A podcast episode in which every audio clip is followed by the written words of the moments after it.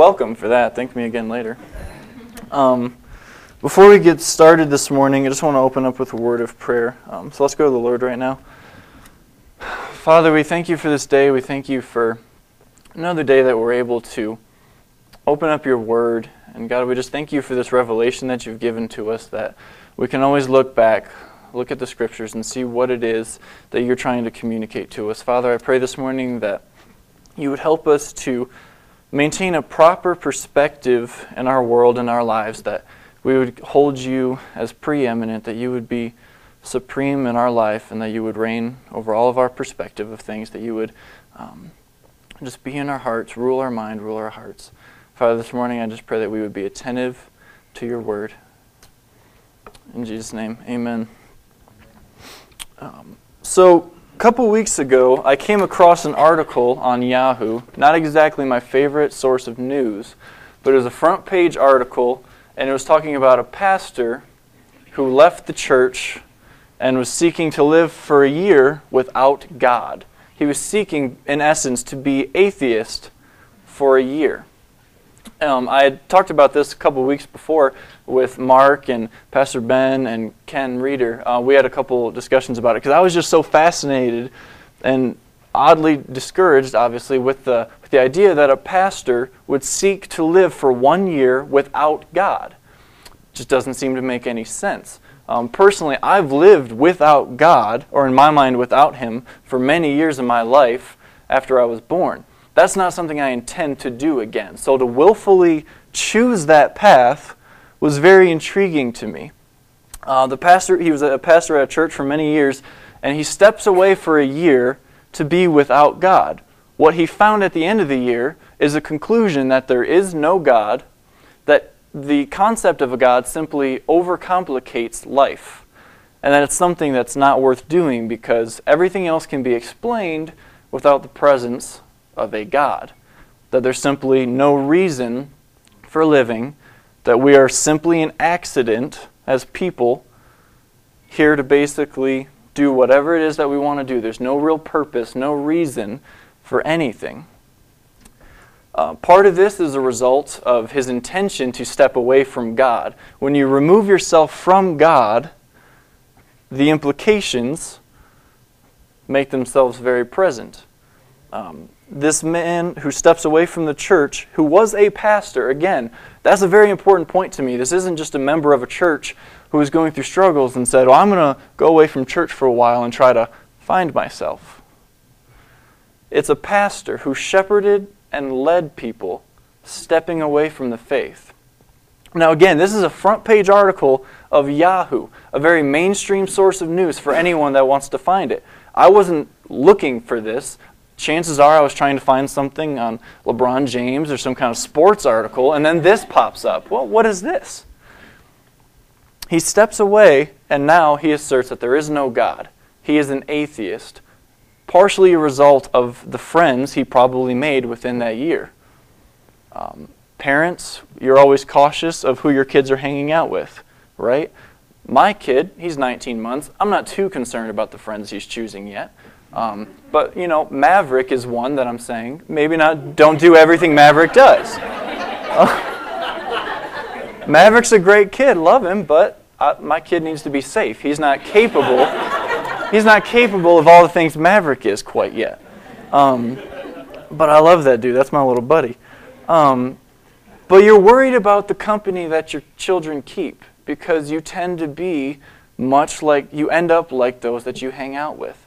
You know, old saying with, you know, garbage in, garbage out. Whatever you surround yourself with is ultimately what you're going to become. Show me your friends, and I'll show you who you're going to be years later. And any of us that have a past that we can look to, we can say, yeah, that was me. I hung out with a lot of people I shouldn't, and I hated who I was then.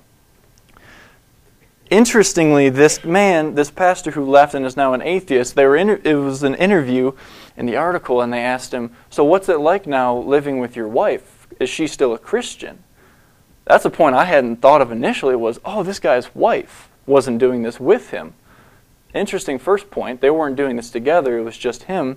But number two, he says, yeah, we still get along great, everything is good. Um, she's a very open minded person. And I'd say that she's a humanist in the way that Jesus was. So we're able to still go um, be pretty similar in our ideas. And to me, that was staggering that someone who is, was a pastor but who is now atheist is saying that he and his Christian wife, who also qualifies herself as a humanist, they get along just fine because she's an open minded person. Um, and what we're going to see as we move on a little bit this morning is that the idea of humanism and being a Christian cannot be compatible. They cannot be pushed together because they are complete opposites. You cannot, on one hand, claim to be a humanist and yet also believe that there is a God because what we, everything in this world today and all the things that your children are learning, and I can say that very confidently because I'm probably one of those children that are learning. I'm at that age where I'm much closer to what the youth of today are learning than I am to what all the adults, what many of you have learned in the past.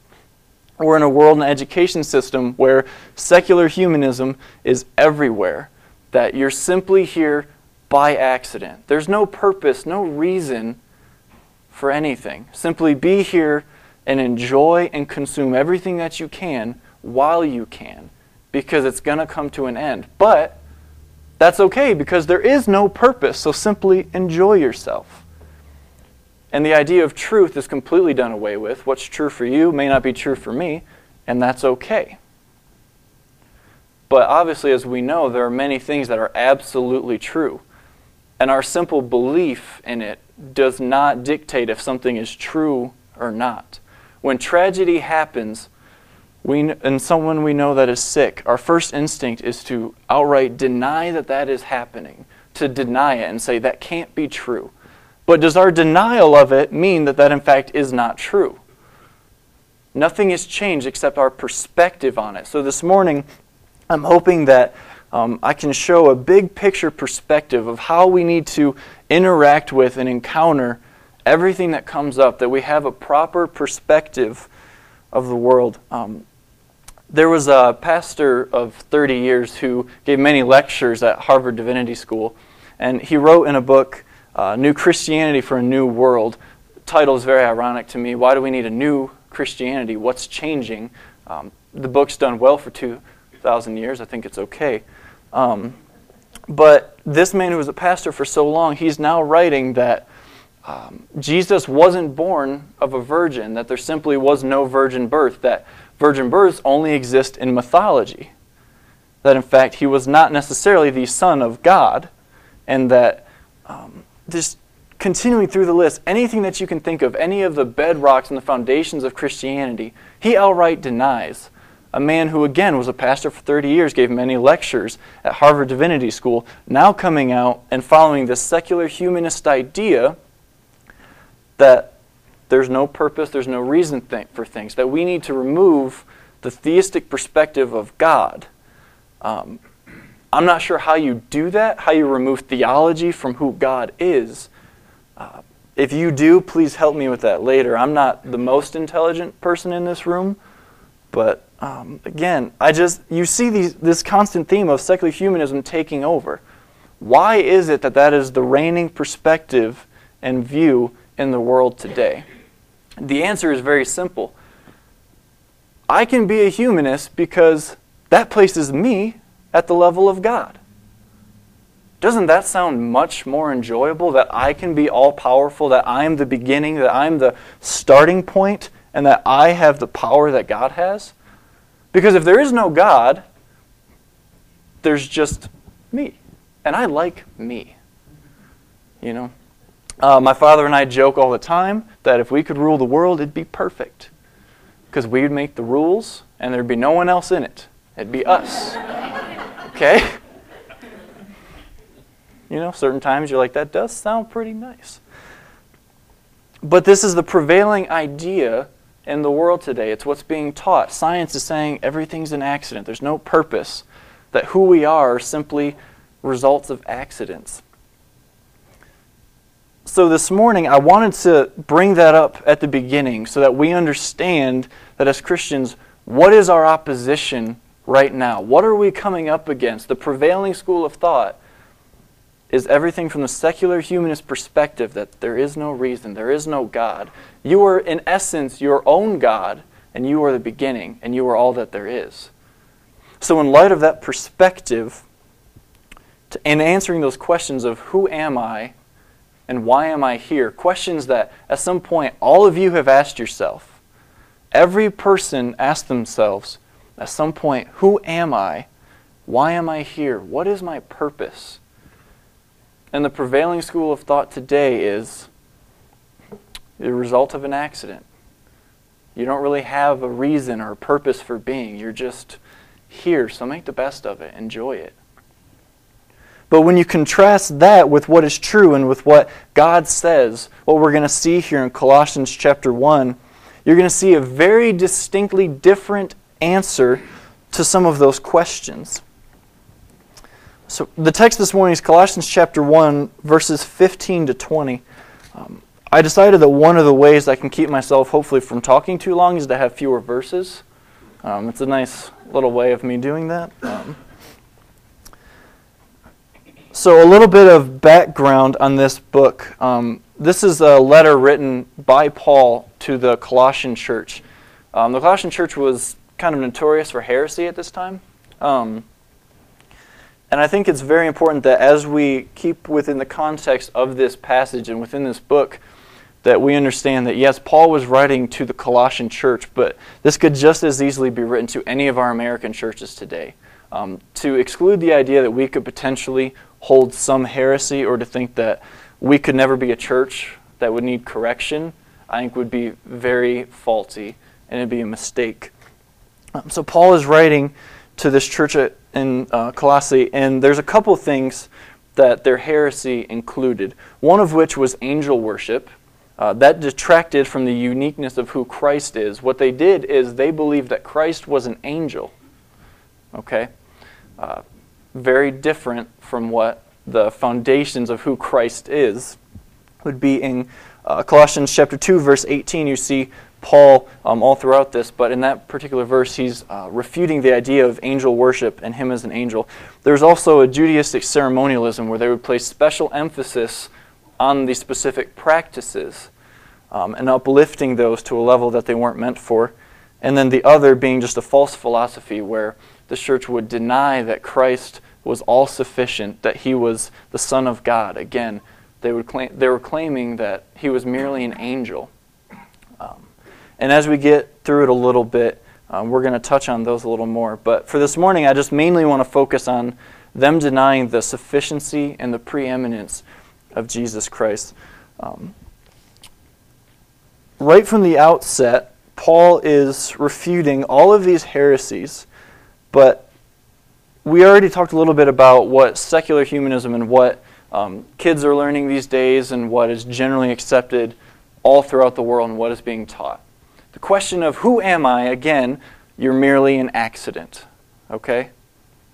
Nothing positive or really encouraging about that answer, I would assume. Uh, didn't really uplift me, didn't really make me want to get out of bed. Not something I'm really looking forward to. But in fact, what we see is an answer to this question in verse 15 Who am I? Starting in verse 15, Colossians chapter 1, it says, Who is the image of the invisible God, the firstborn of every creature? Well, that doesn't seem like it answers the question of who am I? Well, if, you're, if I'm trying to figure out who I am, who am I? Why would it start talking about who Christ is? It doesn't seem like it answers the question, but in fact, it answers it more perfectly than any description of me could. If answering the question, Who am I? I start rattling off, Well, I'm a husband, I'm a father, um, I'm a pastor at a church, and I do all of these things. Yeah, those are things that you do, but that is not where I find my identity. My identity is not found merely in my family or my work. Uh, men, whenever we meet each other, Hi, my name is my name would be Matt, okay? Yours might be different. I'm assuming it probably is. Um, but you introduce yourself, and then the next question tends to be, or it's immediately after, is what do you do? As if that is what identifies us as men. With women, the response tends to lead to your family. How many kids do you have? What does your husband do? Your identity is found through your husband or through your family. But from here, we're answering, Who am I? starts immediately talking about who Christ is. He's the image of the invisible God, the firstborn of every creature. Because, in fact, our identity is found in who Christ is and nothing more than that. So that sets up, very importantly, the framework for everything else this morning as my identity is found in Christ. If that is the starting point, everything else will fall into place. When I identify myself with who Christ is, everything else falls into place. Uh, the term image here, image of the invisible God, it means likeness or copy. Christ is the very form of God. He is the embodiment of God in fullness. So when we see this term image, uh, it takes you right back to John chapter 1 verse 1. In the beginning was the word and the word was with God and the word was God. Genesis chapter 1, God created the world, the heavens and the earth. Uh, 126, let us make man in our image. You see all members of the Godhead creating man in their image. We are likeness. So, in answering the question of who am I, we identify with who Christ is. But when you contrast that with what the humanist perspective says and what everything in the world teaches us, saying that you're an accident, that's simply not true because we see that we're identified with who Christ is, the image of the invisible God. I don't care if someone's ever looked at you or told you that you are simply an accident or that you're not worth anything. Because God created you, you inherently have value. There's no accident in an almighty and powerful and sovereign God creating you. There's no accident that took place in creation that day.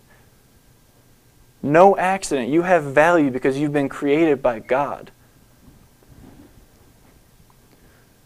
The term firstborn there is also very important because keep in mind throughout this that Paul is refuting the heresy at this church. Um, one that said that Christ was simply an angel.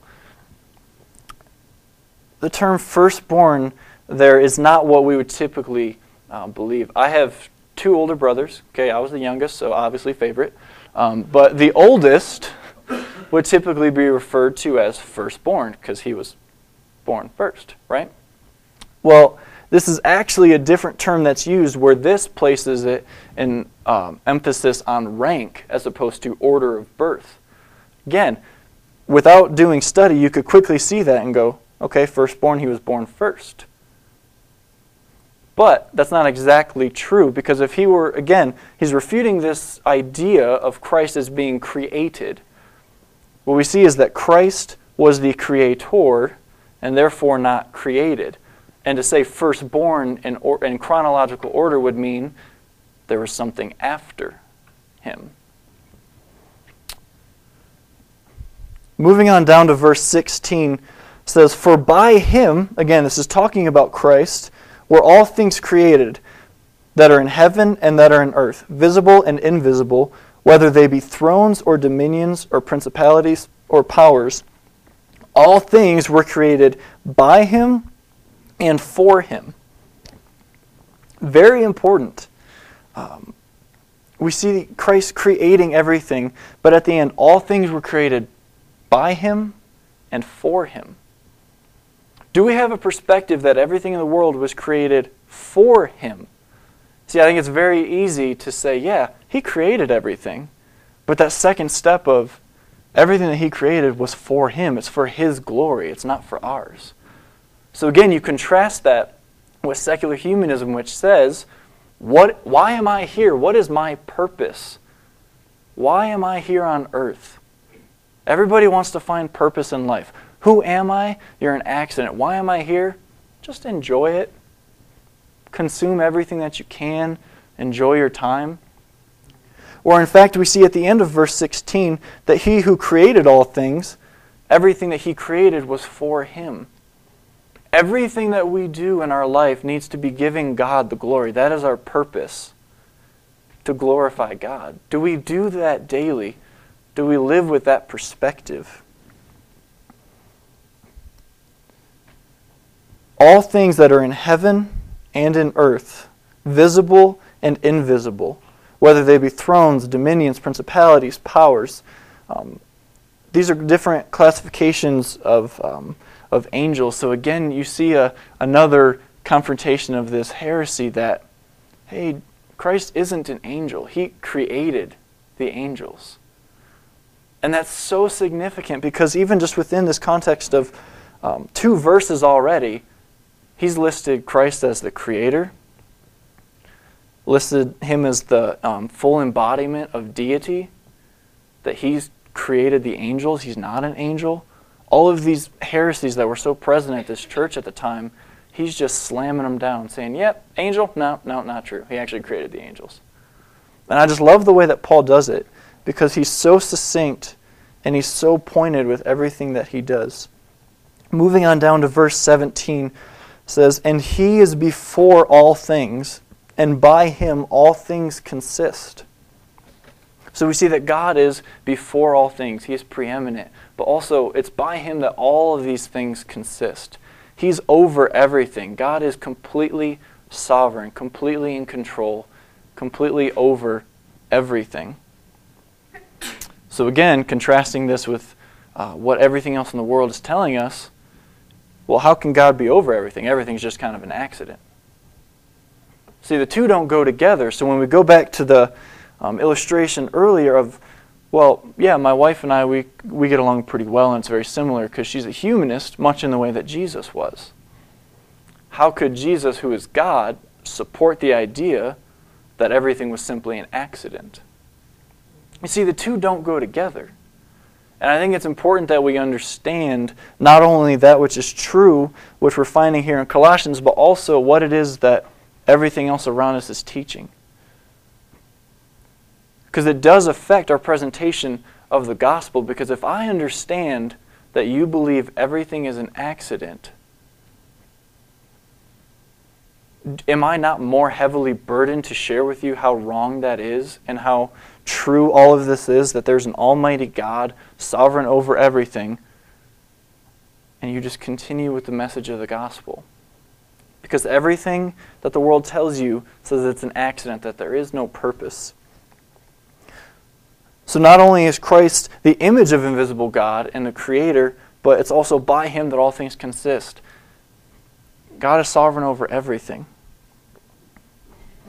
Moving, continuing on down to verse 18, says, And he is the head of the body. Again, talking about Christ. He is the head of the body, the church, who is the beginning, the firstborn from the dead, that in all things he might have the preeminence. Again, keep in mind the f- term firstborn there is not necessarily chronological, but in order of rank. Um, he was not, Christ was not the first person to ever raise from the dead. Um, so again, it's a very important um, term, very important usage there. The perspective of Christ as being preeminent and above and before all things should definitely impact everything that we do in our lives when we come up against things that we may not necessarily like. Um, a lot of times we deny the things that are true because we don't like the implications of them. Being told that there's an almighty God that, that I need to glorify over myself, that you know, if there's something that I'm recognized for as an accomplishment that I don't give credit to myself, I, I give glory to God for that. And it's not necessarily my first inclination. It's not the first thing I want to do. I want to say, yeah, I worked really hard to get good at this. You know? But I am not God. I'm not the one who created everything. I'm not the one that did all of these things. I'm merely the creation. I'm not the creator. So, do we have that perspective? Think this morning do I have a perspective that places Christ as preeminent and not myself? Do I view myself as the beginning, as the end, as the only thing that's important? Because if I do, that's going to come out in your life. But if we're placing Christ as the preeminent one, the one who's before all things, with the perspective of Him as the Creator, that greatly influences everything else that we do. In verses 19 and 20, says, For it pleased the Father that in him should all fullness dwell. Again, showing that Christ is the embodiment of God on earth. Again, refuting this heresy that the church held that he was simply an angel, that he wasn't God. In verse 20, And having made peace through the blood of his cross, by him to reconcile all things unto himself. By him, I say, whether they be things in earth or things in heaven. So we see that Christ is the full image of the invisible God. Uh, later in chapter 2, um, Paul declares that in Jesus dwells all the fullness of the Godhead bodily. I love how consistently throughout Scripture you see um, you see Paul and other writers, and everywhere you just see the image of the Godhead being in complete unity, complete perfection, complete form all together. Because there's nothing else that we can relate that to where three distinct parts are all one and they work perfectly together. There's simply no other illustration. There's things that you can come up with um, as far as an egg. Like there's a shell, and there's this part, and there's a yolk, and I don't know what the second part of the egg is, but some of you do, and that's good. But again, it doesn't work, okay? So that's good. Um, but you see the, this perfect image of the Godhead working together that in Jesus was the full embodiment of the Godhead. How is it that this is written to them um, in 60 to 62 AD, um, give or take those couple years, but this is not long after Christ's death? I mean, that's not a lot of time to have passed for people to have forgotten what it is that Jesus did on the earth. Um, Pastor Ben's been going through Christ's ministry and things that he did. Again, this is not long after that time, but yet you already have a church that Paul is saying, I got to write this letter to them. I need to tell them that things that they're believing are simply wrong. Where did they get the idea that Christ was merely an angel as opposed to being God? How in 60 years has that changed so dramatically?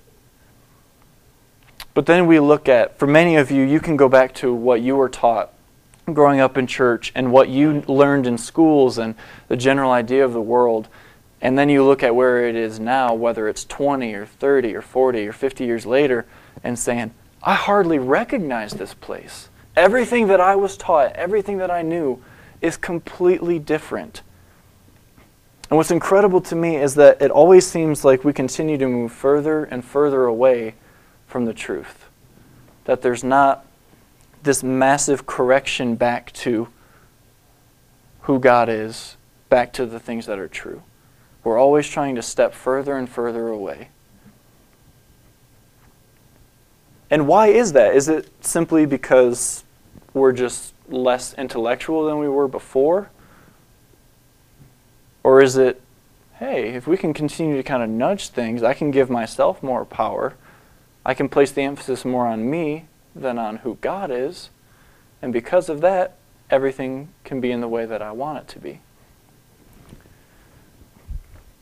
So Christ is the fullness of deity, but he's also our fullness. In Colossians 1.14, um, right before this, it says, In him we have redemption through his blood, the forgiveness of sins. Colossians 2.3, In him we have all the treasures of wisdom and knowledge. In chapter 2, verse 10, we are complete in him. So not only is he the fullness of deity, but that is where we find our fullness. Again, our identity as people is placed in who Christ is not in who we are or what we do. And that's so important. It's so important that we understand that and that we have that perspective. Because if I place all of my worth and my value on what it is that I do and who I am, just simply as a person, I mean, at some point, I'm going to fall short. At some point, someone will see me, or I will feel like I have less value because I was not successful. Successful by what standard is the question. Is it successful by the standard of me being preeminent or me being supreme? Or is it am I successful by the standard of the supremacy of who Christ is? You see, we look back at the at world and in the history, and we see places like Nazi Germany who tried to exterminate the Jews and placed high emphasis on eugenics. And there is a certain type of person that is higher than anyone else. And then we're told, well, don't look down on them, don't look down on their scientists, because within that framework, the secular humanist perspective, they decided as a community what their moral code would be. And they all deem that acceptable. So that's okay. You can't look down on them because of that. But at some point, something changed. What changed that that was done away with? What has changed in history that removed the idea of slavery being okay? What had to happen for slavery to be done away with? Something changed, and it's not by the standard of people getting back together and saying, guys, we may have been wrong about that. That doesn't just happen because the idea of having anyone, no matter who it is, for some of us, uh, kids doing work for you is fantastic. My dad couldn't wait till I could drive myself somewhere because he was sick of taking me places. All right? But then the flip side is, well, now he knows I'm driving by myself. He's worried about me all the time. So he still loses in that. and I think he would have rather driven me and known I was safe than be minorly inconvenienced. But the point is, with the concept of slavery, that was done away with. But by what standard? It wasn't a collective mind of, hey, maybe we were wrong about this. Because the idea of anyone else doing your work for you, eh, okay, I'm okay with that. It's nice because I don't have to do it. But at some point that changed. And again, by what standard? Someone had to come along and say, hey, this isn't right. These people, whoever it is that's doing this, they have value. They're not simply here to do what you want them to do. They have their own value. They are also created by the same God that you were created by. So, what was that standard? It wasn't the standard of the world, but a standard of the supremacy of who Christ is and Him being before everything else, before all things, being preeminent.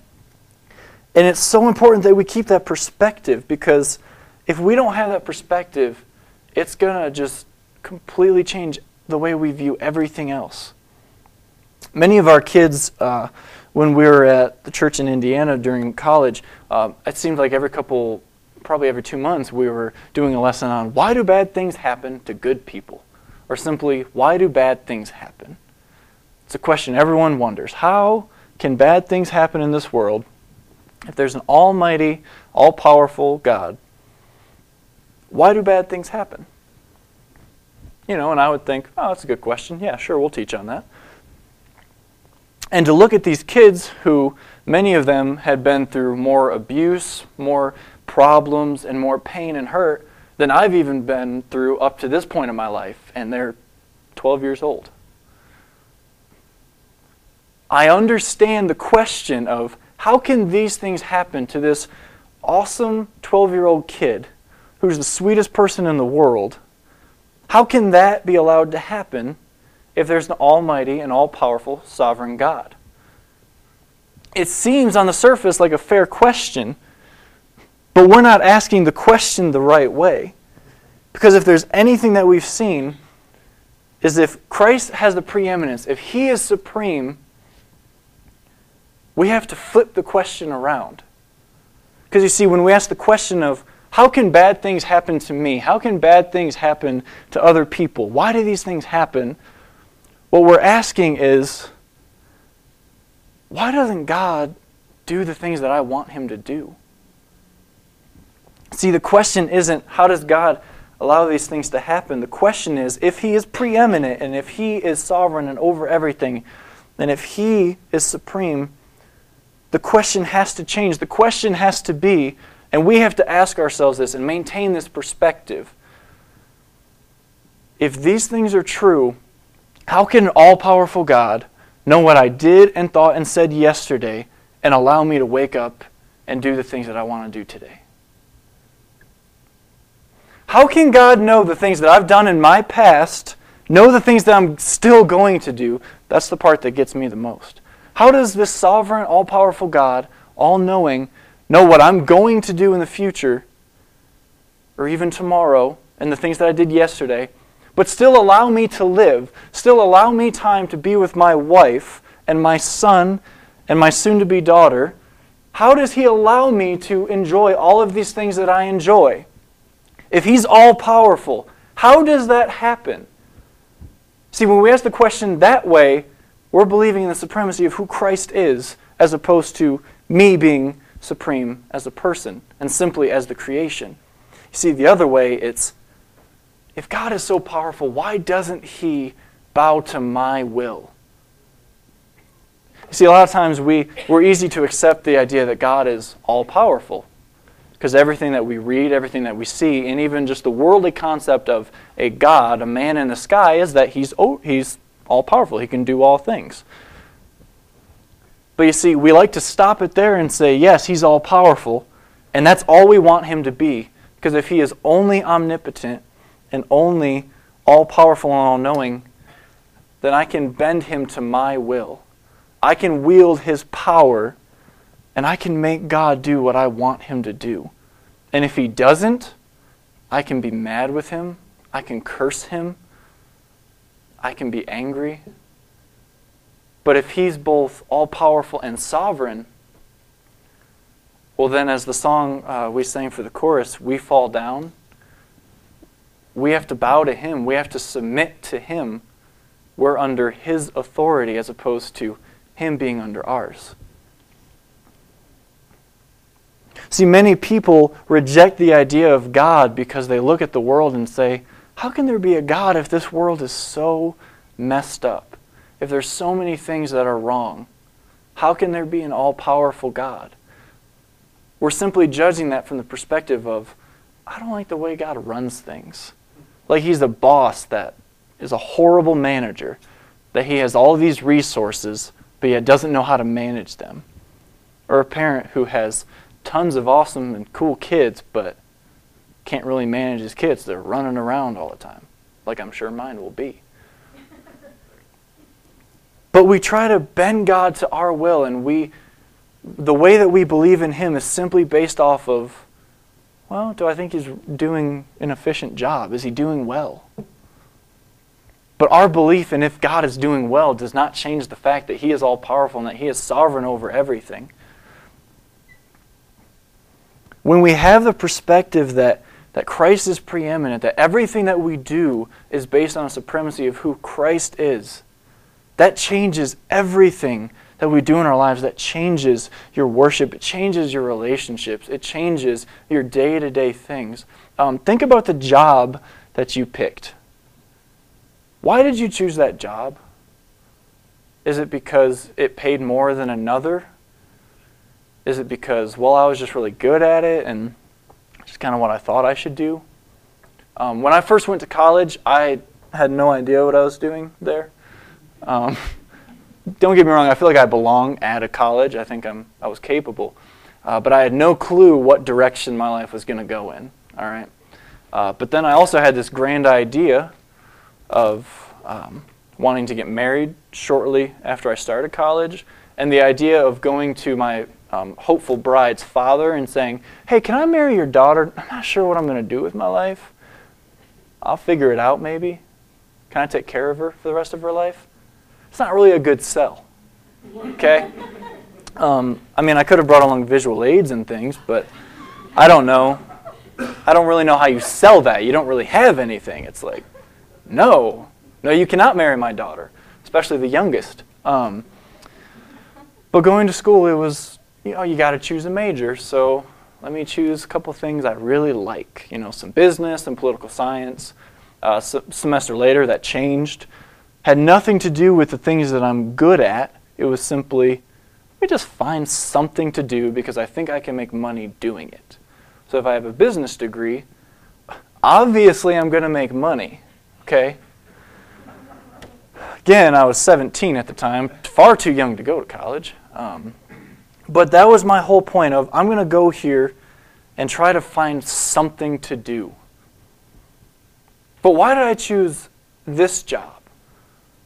Why is it and when is it that I decided that I was called to be in ministry? Why did I choose ministry? Why do I choose to minister to youth?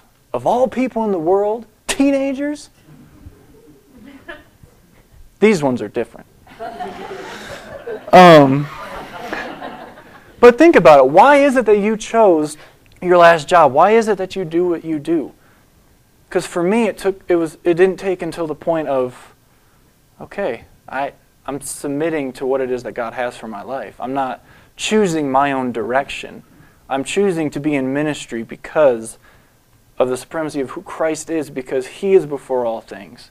And this is what He's asking me to do. And please hear me when I say you do not have to be in any kind of vocational ministry to do what it is that God wants you to do. Okay, a lot of times, whether you go to a Christian school or you're in a church, uh, it seems as if everyone's saying, you have to be a pastor or a missionary. You have to do those things. You don't. Okay? And most of you are going, I agree. Or, yes, I know. The missionary told us that as well. Um, but it changes everything that you do. Why is it that you make your choices? Is it so that I can better myself, so that I can make myself look better? Or is it based on the standard of Christ is before all things? He's the image of the invisible God, He's the firstborn. He's most important. So ask yourself this morning is He most important in my life? And if He is, your life will show that. It will dictate all of your decisions.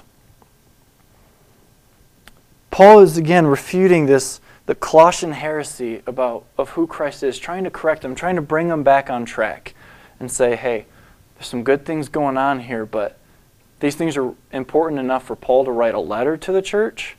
Um, I think it's important enough that we take notice of it too.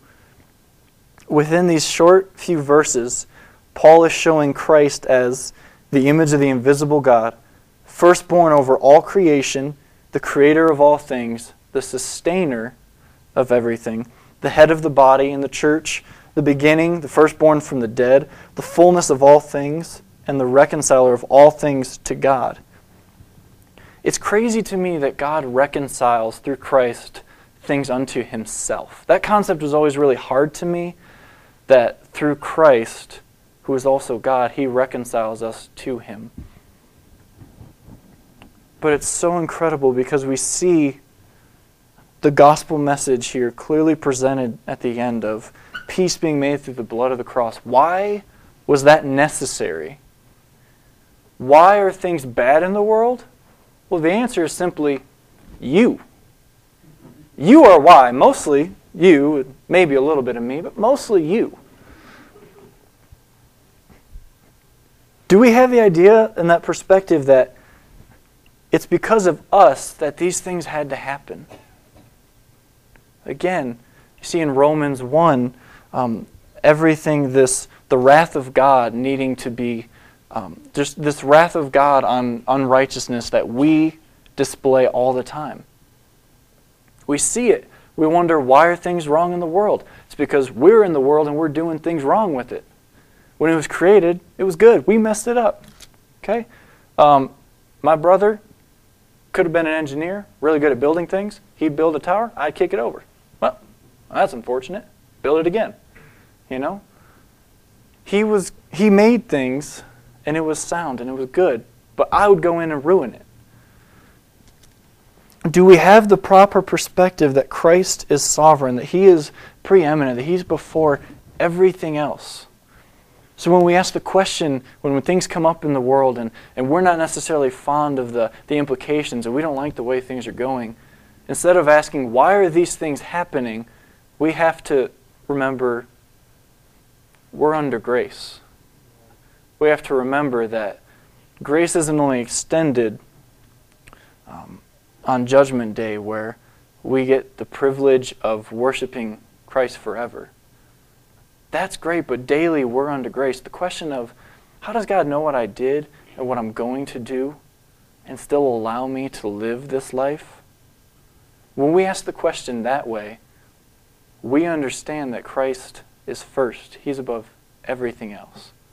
So this morning, I would just ask do we have that concept? Do we have the idea and the perspective of Christ being preeminent in our lives. Because again, others will see that. Does that dictate everything that you do? And it's really easy to say, yeah, I think it does. But try to think of ways that it plays out. Try to think of what keeps me from giving him the preeminence. What are those things and how do I get rid of them? Um, so this morning, we have to keep that proper perspective. But it's so great because there's hope. In verse 22 says, In the body of his flesh through death, to present you holy and unblameable and unprovable and unreprovable in his sight. There's that hope that because of the work of Christ, because of who he is and things that he's done, we have the hope of being presented to God as blameless. And aren't we thankful for that? Um, let's pray. Father, we thank you for this day. Um, God, we just thank you for your being sovereign over everything. We thank you for your Son. We thank you that He is before all things. That in fact He's the He's the Creator. He's not a creation like we are. God, we thank you that you are so in control of everything in this world that that God, we're not in control. Um, I know whenever we've we've tried to take control, that things tend to go awry, and we just thank you that you're over everything, that you're all powerful. We we thank you for the grace that you show to each one of us daily. That we're so in need of that grace, and we we're just wonderfully blessed that you continue to allow us to live this life that we don't deserve, that we we deserve death, but through your Son coming and saving us while we were still sinners, that we might be able to have um, the privilege of worshiping you forever in heaven.